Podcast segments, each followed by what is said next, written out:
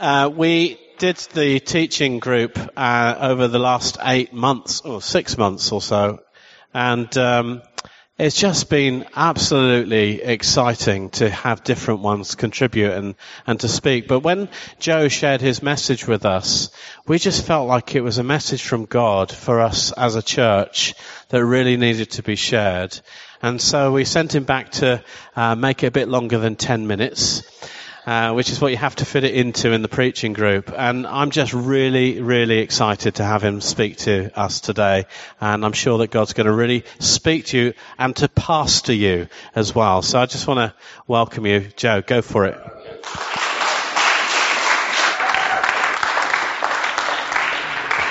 Oh, thank you, Rob.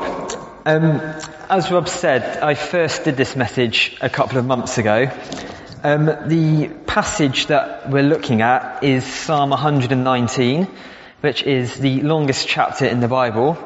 Um, to be honest, I can't quite remember in the first place why I chose um, to speak on it, but um, got got some encouragement from Rob, so here I am. Uh, you'll be pleased to know I'm not going to read the whole psalm out because that would take us about the entirety of the talk. But um, if you've got a Bible with you, why don't you turn to Psalm 119 now? And I just want to start by reading the first 16 verses. Blessed are those whose way is blameless, who walk in the law of the Lord. Blessed are those who keep his testimonies, who seek him with their whole heart, who also do no wrong, but walk in his ways. You have commanded your precepts to be kept diligently. Oh, that my ways may be steadfast in keeping your statutes. Then I shall not be put to shame, having my eyes fixed on all your commandments. I will praise you with an upright heart when I learn your righteous rules. I will keep your statutes. Do not utterly forsake me. How can a young man keep his way pure? By guarding it according to your word. With my whole heart I seek you. Let me not wander from your commandments. I have stored up your word in my heart that I might not sin against you. Blessed are you, O Lord. Teach me your statutes. With my lips I declare all the rules of your mouth. In the way of your testimonies I delight as much as in all riches. I will meditate on your precepts and fix my eyes on your ways. I will delight in your statutes. I will not forget your word. And the psalm carries on like that for about another 160 verses. Um, so I thought we'd pause there. Um, just a little bit of background on the psalm. Um, actually, very little is known about it. So we certainly don't know who the author of the psalm is. So I'll just be referring to the psalmist throughout today. Um, we're also not really sure when it was written. Um, some scholars have guessed that it may have been after Israel had come back from exile.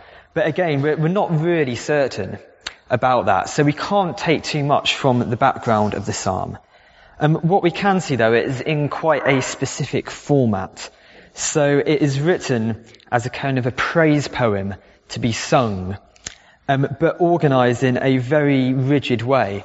So if you've got a Bible in front of you, you may notice there's um, these headings you get throughout, like Aleph and Beth, and many more that I won't attempt to pronounce. And um, what these are, these are all of the letters of the Hebrew alphabet. And the psalmist took each letter and started the first line of each verse with that letter, um, which is why um, we've got um, all of these different sections throughout the psalm. Um, so we can bear in mind that it was originally meant to be sung and to be a praise poem. But I think the truths that come out of it are just so exciting and so kind of universally applicable that its background and its structure doesn't actually matter too much. And the really big idea of Psalm 119 and what I want us to think about today is that the psalmist delights so much in God's word and then he applies God's word to the whole of his life. So he delights in God's word and then he applies God's word to the whole of his life. And those are my two headings for today. So firstly, the psalmist delights in God's word. Um, just to start with, if you look down at the first eight verses, and when I read it through, you may have noticed there's lots of different words seemingly pointing to the same thing. So in verse 1, we've got um, who walk in the law of the Lord. In verse 2, we've got those who keep his testimonies. In verse 4, precepts. Verse 5, statutes. Verse 6, commandments. Verse 7, rules verse 9, uh, according to your word. I think when I first read this psalm, I wasn't quite sure what to make of this. I thought, is this guy a bit obsessed with doing things to the letter? Is he a bit of a legalist? What's going on here? What is it with all of these words? But actually, what all of these words are pointing to, are just reflecting slightly different aspects of, is God's revelation to the psalmist. So God's total revelation to the psalmist. And if you look at verse 14, um, we see, in the way of your testimonies I delight. So actually, clearly the psalmist isn't um, just caught up in rules or obligations. He's got delight, he's got joy, he's got wonder in his soul about what God had revealed to him. So thinking about when the psalmist wrote this, what is it that God would have revealed to him? What was it that he was delighting in? Well, at that time, um, Israel would have had the Torah from God. And the Torah was God's covenant revelation, God's promises that he had made to Israel as a nation, as his particular chosen people at that time. Um, and that is in part preserved for us in the first five books of the Bible, often known as the books of Moses. And so these words, these promises that God had revealed to Israel, this is the subject of this psalm. This is what the psalmist is delighting in so much.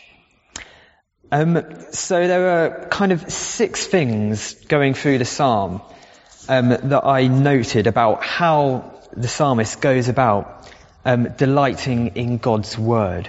How does the psalmist go about delighting in God's word? Um, but before we look at those six things, I think it would be helpful to think about what does God's word mean for us today? Because as we're going through these things, we might be thinking, well, how can I apply that? How does that affect me? But unless we actually know what God's word means for us today, um, that might not be so helpful. So let's just take a couple of minutes to think about that. Uh, well, God's word for us today is the same as it was for the psalmist in the sense that it's his revelation to us, it's his promises, it's what he's spoken, it's what he's established to us. And the way in which he has ultimately and most fully done that is in the person of Jesus Christ himself. It's in revealing Jesus to us and all that he's done that we get the most full revelation of God. But obviously we need to know um, what that what that was because we're living 2,000 years later. And so all of that is testified to in the whole canon of scripture, in the whole of the Bible, it's a testimony to God's revelation to us in Jesus Christ. So it's right for us to think of the Word of God, both as Jesus himself, as the ultimate Word of God, but also what we have preserved in the Bible, and which we believe comes straight from God. So that's what we're to think about as God's revelation to us, both Scripture and Jesus, which Scripture testifies to. So going back to the psalmist then, um, the first way we see him delighting um, in God's word in this psalm, if we go to verse 2, it said, Blessed are those who keep his testimonies, who seek him with their whole heart. And what the psalmist is doing, he is refusing to separate delighting in God's word with delighting in God himself. The psalmist refuses to take one, but not the other. And the reason for this is because if you want to delight in God's word, but not in God himself, you could end up in a position where you're very happy to receive moral guidance, good instruction for life, but not actually that interested in a relationship with God. And likewise, on the other side, you could want everything that God promises and you could want to know God. But if you're not actually that interested in what he said about himself, and that can be quite a superficial acceptance of God. So I think we really can't separate the two. So delight in God's word and delight in God uh, really go hand in hand. And we see the psalmist do that in verse 2.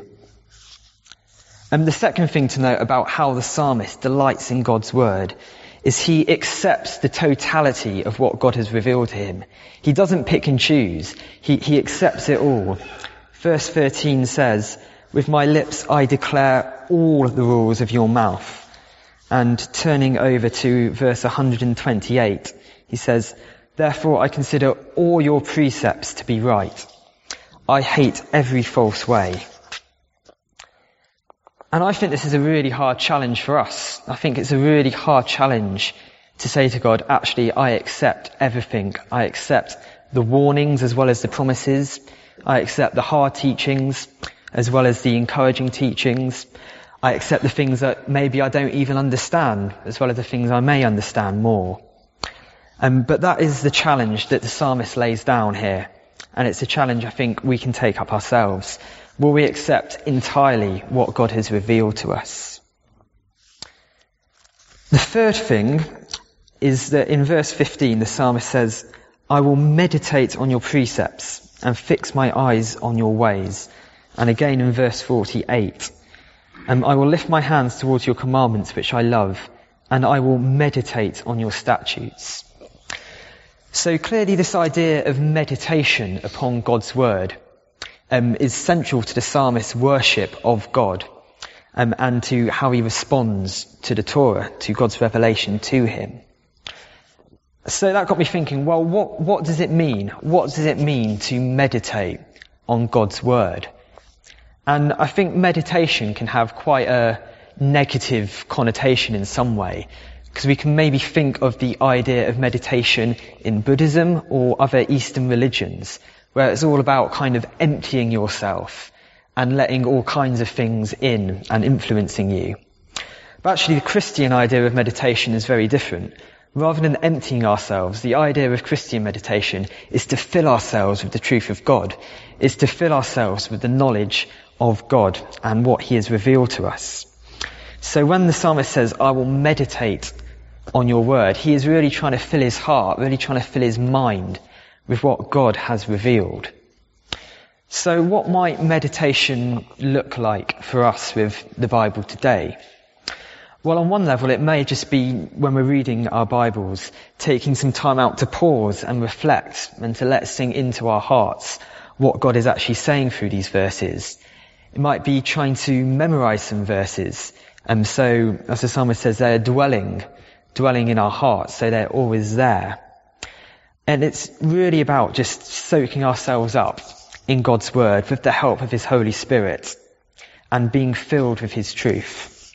So we see that the psalmist meditates on God's Word. Then the fourth thing we see is that this delight that the psalmist has isn't a fluctuating thing, but it's a devoted thing. The psalmist is really devoted to delighting in God's Word. Uh, verse 20, my soul is consumed with longing for your rules at all times. So both in the intensity of, of how the psalmist is devoted to God's word, uh, his soul is consumed with longing, but also with consistency for your rules at all times. That's where we see the real devotion to delighting in God's word.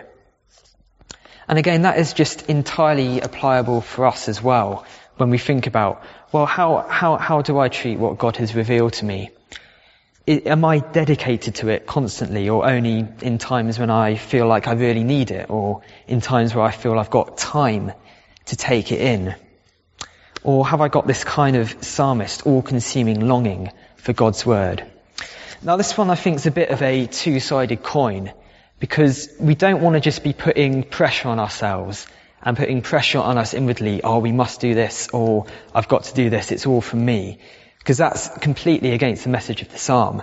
The psalmist is dedicated and devoted to God's word for the very fact he is delighting in it. And so our devotion must be fueled by delight on one hand, but that goes alongside committing ourselves, setting our will upon, chasing down God, chasing down His word, chasing down His promises. So we see a great devotion to God's word by the psalmist. Uh, the fifth thing we see is the psalmist links delight in God's word to salvation. So verse 81, my soul longs for your salvation. I hope in your word. And as we were singing songs earlier about the salvation that God has brought, um, this point just really came home to me. He's delighting in what God has revealed, and he sees it as where he finds out about and where he can rejoice in the salvation that God has brought. Now, salvation for the psalmist at that point, he would have been aware of lots of things that may have enslaved him. May have been aware of enemies, may have been aware of those who oppose God. And because he had um, got the first five books of our Bible, he would have known the story of uh, Israel coming out of G- Egypt in the Exodus, and that would have been the real picture of salvation that the psalmist would have had.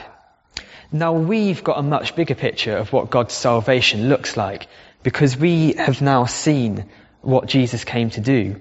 We have come to see what Jesus achieved through his life, through his death, and through his resurrection. And we also have that testified, confirmed to us in our hearts by the Holy Spirit.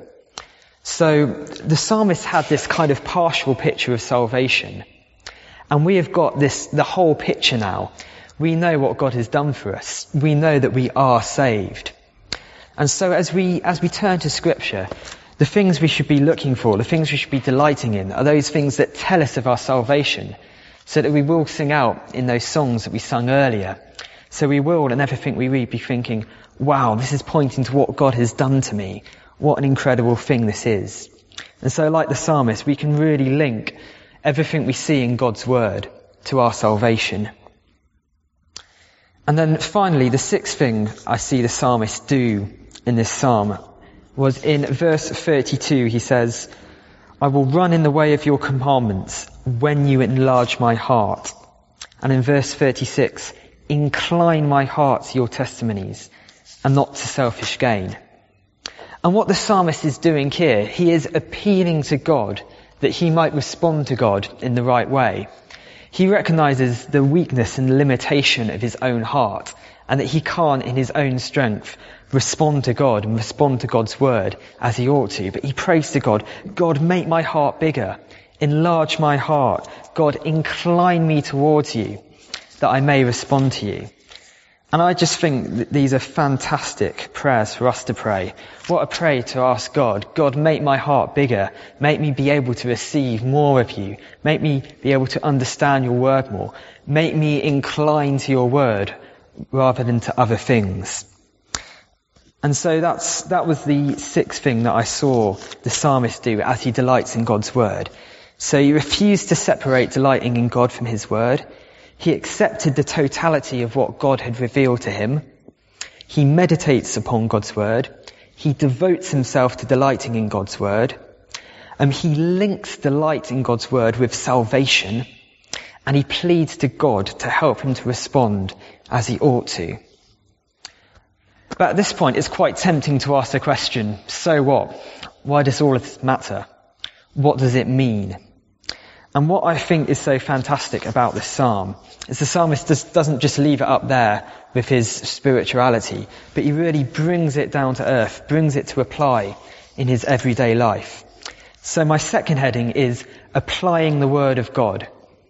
And again, I just want to look at some ways that the psalmist applies the word of God uh, to his walk with God and to his life and think about how we can do the same. Um, so we're going to look at five ways that the psalmist does this.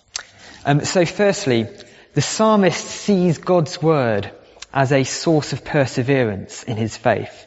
The psalmist sees God's word as a source of perseverance in his faith. Um, verse 92 says, If your law had not been my delight, I would have perished in my affliction. So the psalmist sees that the road of faith is a hard one. He faces affliction. He faces trials. And he recognizes without some help from God, he wouldn't have been able to get through this. He wouldn't have been able to make it to the end. And he locates the source of that help in the law of God. If your law had not been my delight, I would have perished in my affliction. And I've found when I've hit hard times in my faith, when I've hit, hit struggles in thinking, well, can I really keep going in this? Is it really true? Is God really going to come through to me? I found remembering the promises in the Bible, remembering the promises of scripture, telling them to myself, preaching to myself almost, have been a fantastic strength of keeping going, a great source of perseverance. And as we were saying, we have got, we've got all of the Bible, we've got all of the promises in there that we can draw on. And it's just an incredible resource to keep going in our walk with God. Um, secondly, and um, quite similarly, um, the psalmist sees God's word as a comfort during times of persecution. The psalmist sees God's word as a comfort in times of persecution. Verse 150 says, They draw near who persecute me with evil purpose. They are far from your law, but you are near, O Lord, and all your commandments are true. So he contrasts those who are persecuting him and their evil purpose but the nearness of the Lord and the truth of his commandments that testify to that. Now, when we look at our church and when we think about our faith in this country, we probably most of the time don't feel particularly persecuted, particularly when we put it in contrast with the, the terrible suffering that is going on in the global church today. When we look at Syria or when we look at North Korea or Saudi Arabia, there is intense and terrible persecution going on. And I think it's hard for us to grasp just how precious the promises of God and the Word of God are to our brothers and sisters who are suffering. But one thing we really can do is we can pray those promises over them. We can take the promises we find in God's Word and pray for Him to strengthen churches who are being persecuted in those intense ways. But even if we are not experiencing that kind of persecution, all of us as Christians can expect to face opposition in our faith in some form or other. It might be opposition from family members who don't believe. It might be opposition from our work colleagues who just want nothing to do about hearing about Jesus or church. It might be that we feel excluded from various aspects of culture or the media because of our faith. And when we face that opposition, we can be comforted by God's words. We can be comforted by knowing that God has revealed himself to us. He has promised salvation to us. He has promised himself to us. And so we can draw on God's word as a comfort in times of persecution. And thirdly, the psalmist sees God's word as a warning to the wicked. Verse 155. Salvation is far from the wicked, for they do not seek your statutes. This is quite a hard way to think about God's word and his God's, God's revelation. But throughout this psalm we see that there is a constant persecution of the psalmist and a constant idea that there is wickedness going on and people who are far from God's salvation. So what, what can be done about that? What are we to do with God's words to those who will not follow him, to those who will not worship him, to those who will actively turn their back against him? Well, the answer is we are to call people to repent. We are to call people to believe in God. Um, and we are to do that through proclaiming what he has revealed in his word. And that's a really hard thing to do. It's a really hard thing to speak of God's coming judgment. It's a really hard thing to do to say to someone, actually, you are not following God. God is not pleased with you. But actually, if we are to be faithful to what God has revealed, one of the things he has revealed to us is that we are to call people who do not follow him to follow him. And we see the psalmist do that. And that's taking the warnings of scripture as well as the promises and speaking them out into the world and maybe speaking them into our own lives if we are seeing any areas of sin and unrepentance. So that's the third thing the psalmist does with the word. He uses it as a warning. Then fourthly, the psalmist sees God's word as the path of holiness. Uh, flicking back to verse 9. How can a young man keep his way pure? And this is clearly uh, quite a personal question for the psalmist. It's something he's grappling with. You can almost hear him saying, how can a young man keep his way pure?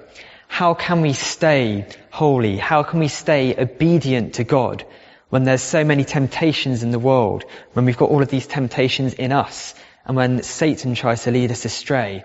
Against all of these forces, how can we keep our way holy? And his resounding answer is by guarding it according to your word, by guarding our way according to God's word. Now, similarly to being devoted to God's word, this is a bit of a two-sided coin again. Because how exactly does God's word keep us from going astray? How exactly does God's word keep us pure? How does it keep us on the path of holiness? Um, well, one side of the coin is, as we start down the path of delighting, of cherishing in God's word and in God himself, God by his spirit will change us so that our desires change, so that we will be strengthened against these temptations by having our own hearts changed by God and His Word. But even if that does happen, the other side of the coin is we need to be actively involved in deciding not to rebel against God, in deciding not to bow to temptation, but taking the righteous path.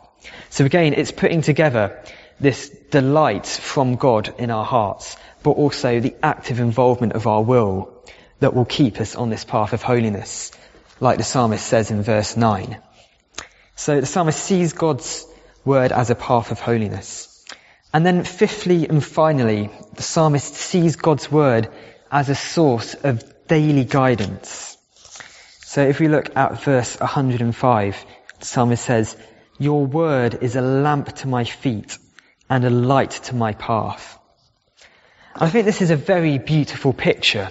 The psalmist sees God's word as something that is shining down on every step he takes, every decision he faces, every dilemma, every relationship. He says, your word is a light.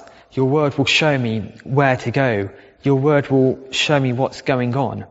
Your word will help me understand because it is a light shining down on my path. And I kind of got this picture when I was preparing earlier um, about this verse and thinking, well, well, what would the alternative to that look like? What would the alternative to letting God's word shine down on our lives look like? And I got this kind of picture of a really old and uh, musty map, which was all kind of smudged, and you couldn't really tell what was what. And you were trying to read it in the dark, and you almost had to deliberately turn your back on God and look at this little map which didn't really say much. And I thought, why would you ever choose that? Why would you choose that way when you can have God's light, God's wonderful word as a lamp to our feet? But again, it still has to be a daily choice we make because we know how easy it is to rely on ourselves. We know how easy it is to trust in our own wisdom. We know how easy it is to prefer that dark little corner to the bright light that God shines on our life. So the challenge really is, will we let God's light shine in this way? I'm sure there are lots of other ways in this psalm that the psalmist applies God's word um, to his walk, um, but I think there would just be far too many to go through all of them. But the, the kind of message that all of them bring together is that actually the psalmist is looking to God's word to affect every single bit of his life these five categories aren't kind of particularly special categories that I've pulled out, but they're just five examples of how the psalmist is letting God's word, letting God's revelation sink in and affect the whole of his life. And this can all seem a bit challenging. It can seem a bit overwhelming. It certainly does to me. And I'm aware that I've thrown out quite a few questions to us in terms of thinking about how we are responding to God's word. Um, but as that is the case, um, let me finish with a couple of encouragements as we, as a church and as individuals, um, try and step into this path of um, letting God's word affect all of our life and of delighting in God's word. Um, so my first encouragement is that God has already done all of the work. God has already done all of the work. He has spoken His word. He has sent Jesus. He has given us the Bible. He has revealed His word to us. So our challenge isn't to try and um, work out what God's word is. It's not to try and make it powerful, because God's word is powerful. He's already done all of that. So our challenge is to kind of step into this light of His word and to really take hold of the promises of His word and apply them to our lives. And then secondly, um, the second encouragement I want us to finish with is that sometimes we can get discouraged when we maybe don't see immediate change in our lives. Maybe we have deliberately spent some time really getting into God's Word, really listening to God, really trying to see things change, and things just don't seem to happen, and it can get discouraging. Um, but in Isaiah, God says, my word will not return to me empty. He says he has sent out his word and it will not return to me empty. So if we are faithfully delighting in God's word and faithfully seeking to apply it to our lives, we can be confident that God will do something with it. We often can't see what that is, but we know that God is doing something with it and it is having an effect. So I really want us not to fear this challenge. I don't want us to fear failure in this challenge but rather I think it's a really exciting challenge about kind of stepping forward, delighting in God's word, and kind of almost wielding this word in every situation in our life. That's what I see in the psalmist, and that's what um, I hope I've encouraged us to see in our lives today. Um, before I finish, um, let, let me pray for us in response to some of these things in this psalm. Father God, we thank you that you are a good God. We thank you that you love us. Lord, we thank you that you don't want us to wander through life lost or blind, but you want us to know your guidance. You want us to know your truth. You want to shine your light onto our paths. And Lord, I really pray that you would do that. I pray that we would really know that you are there and that your word is with us and that your scripture is with us and that you will guide us through it. And Lord, as the psalmist prays, we pray that you would incline our hearts towards you. God, we pray that you would turn our hearts away from things that would lead us away from you and your word. Lord, we pray, lead us away from temptations. Lead us away from sluggishness. Lead us away from fear. Lord, lead us, incline us towards you in everything we do. It's in Jesus' name. Amen.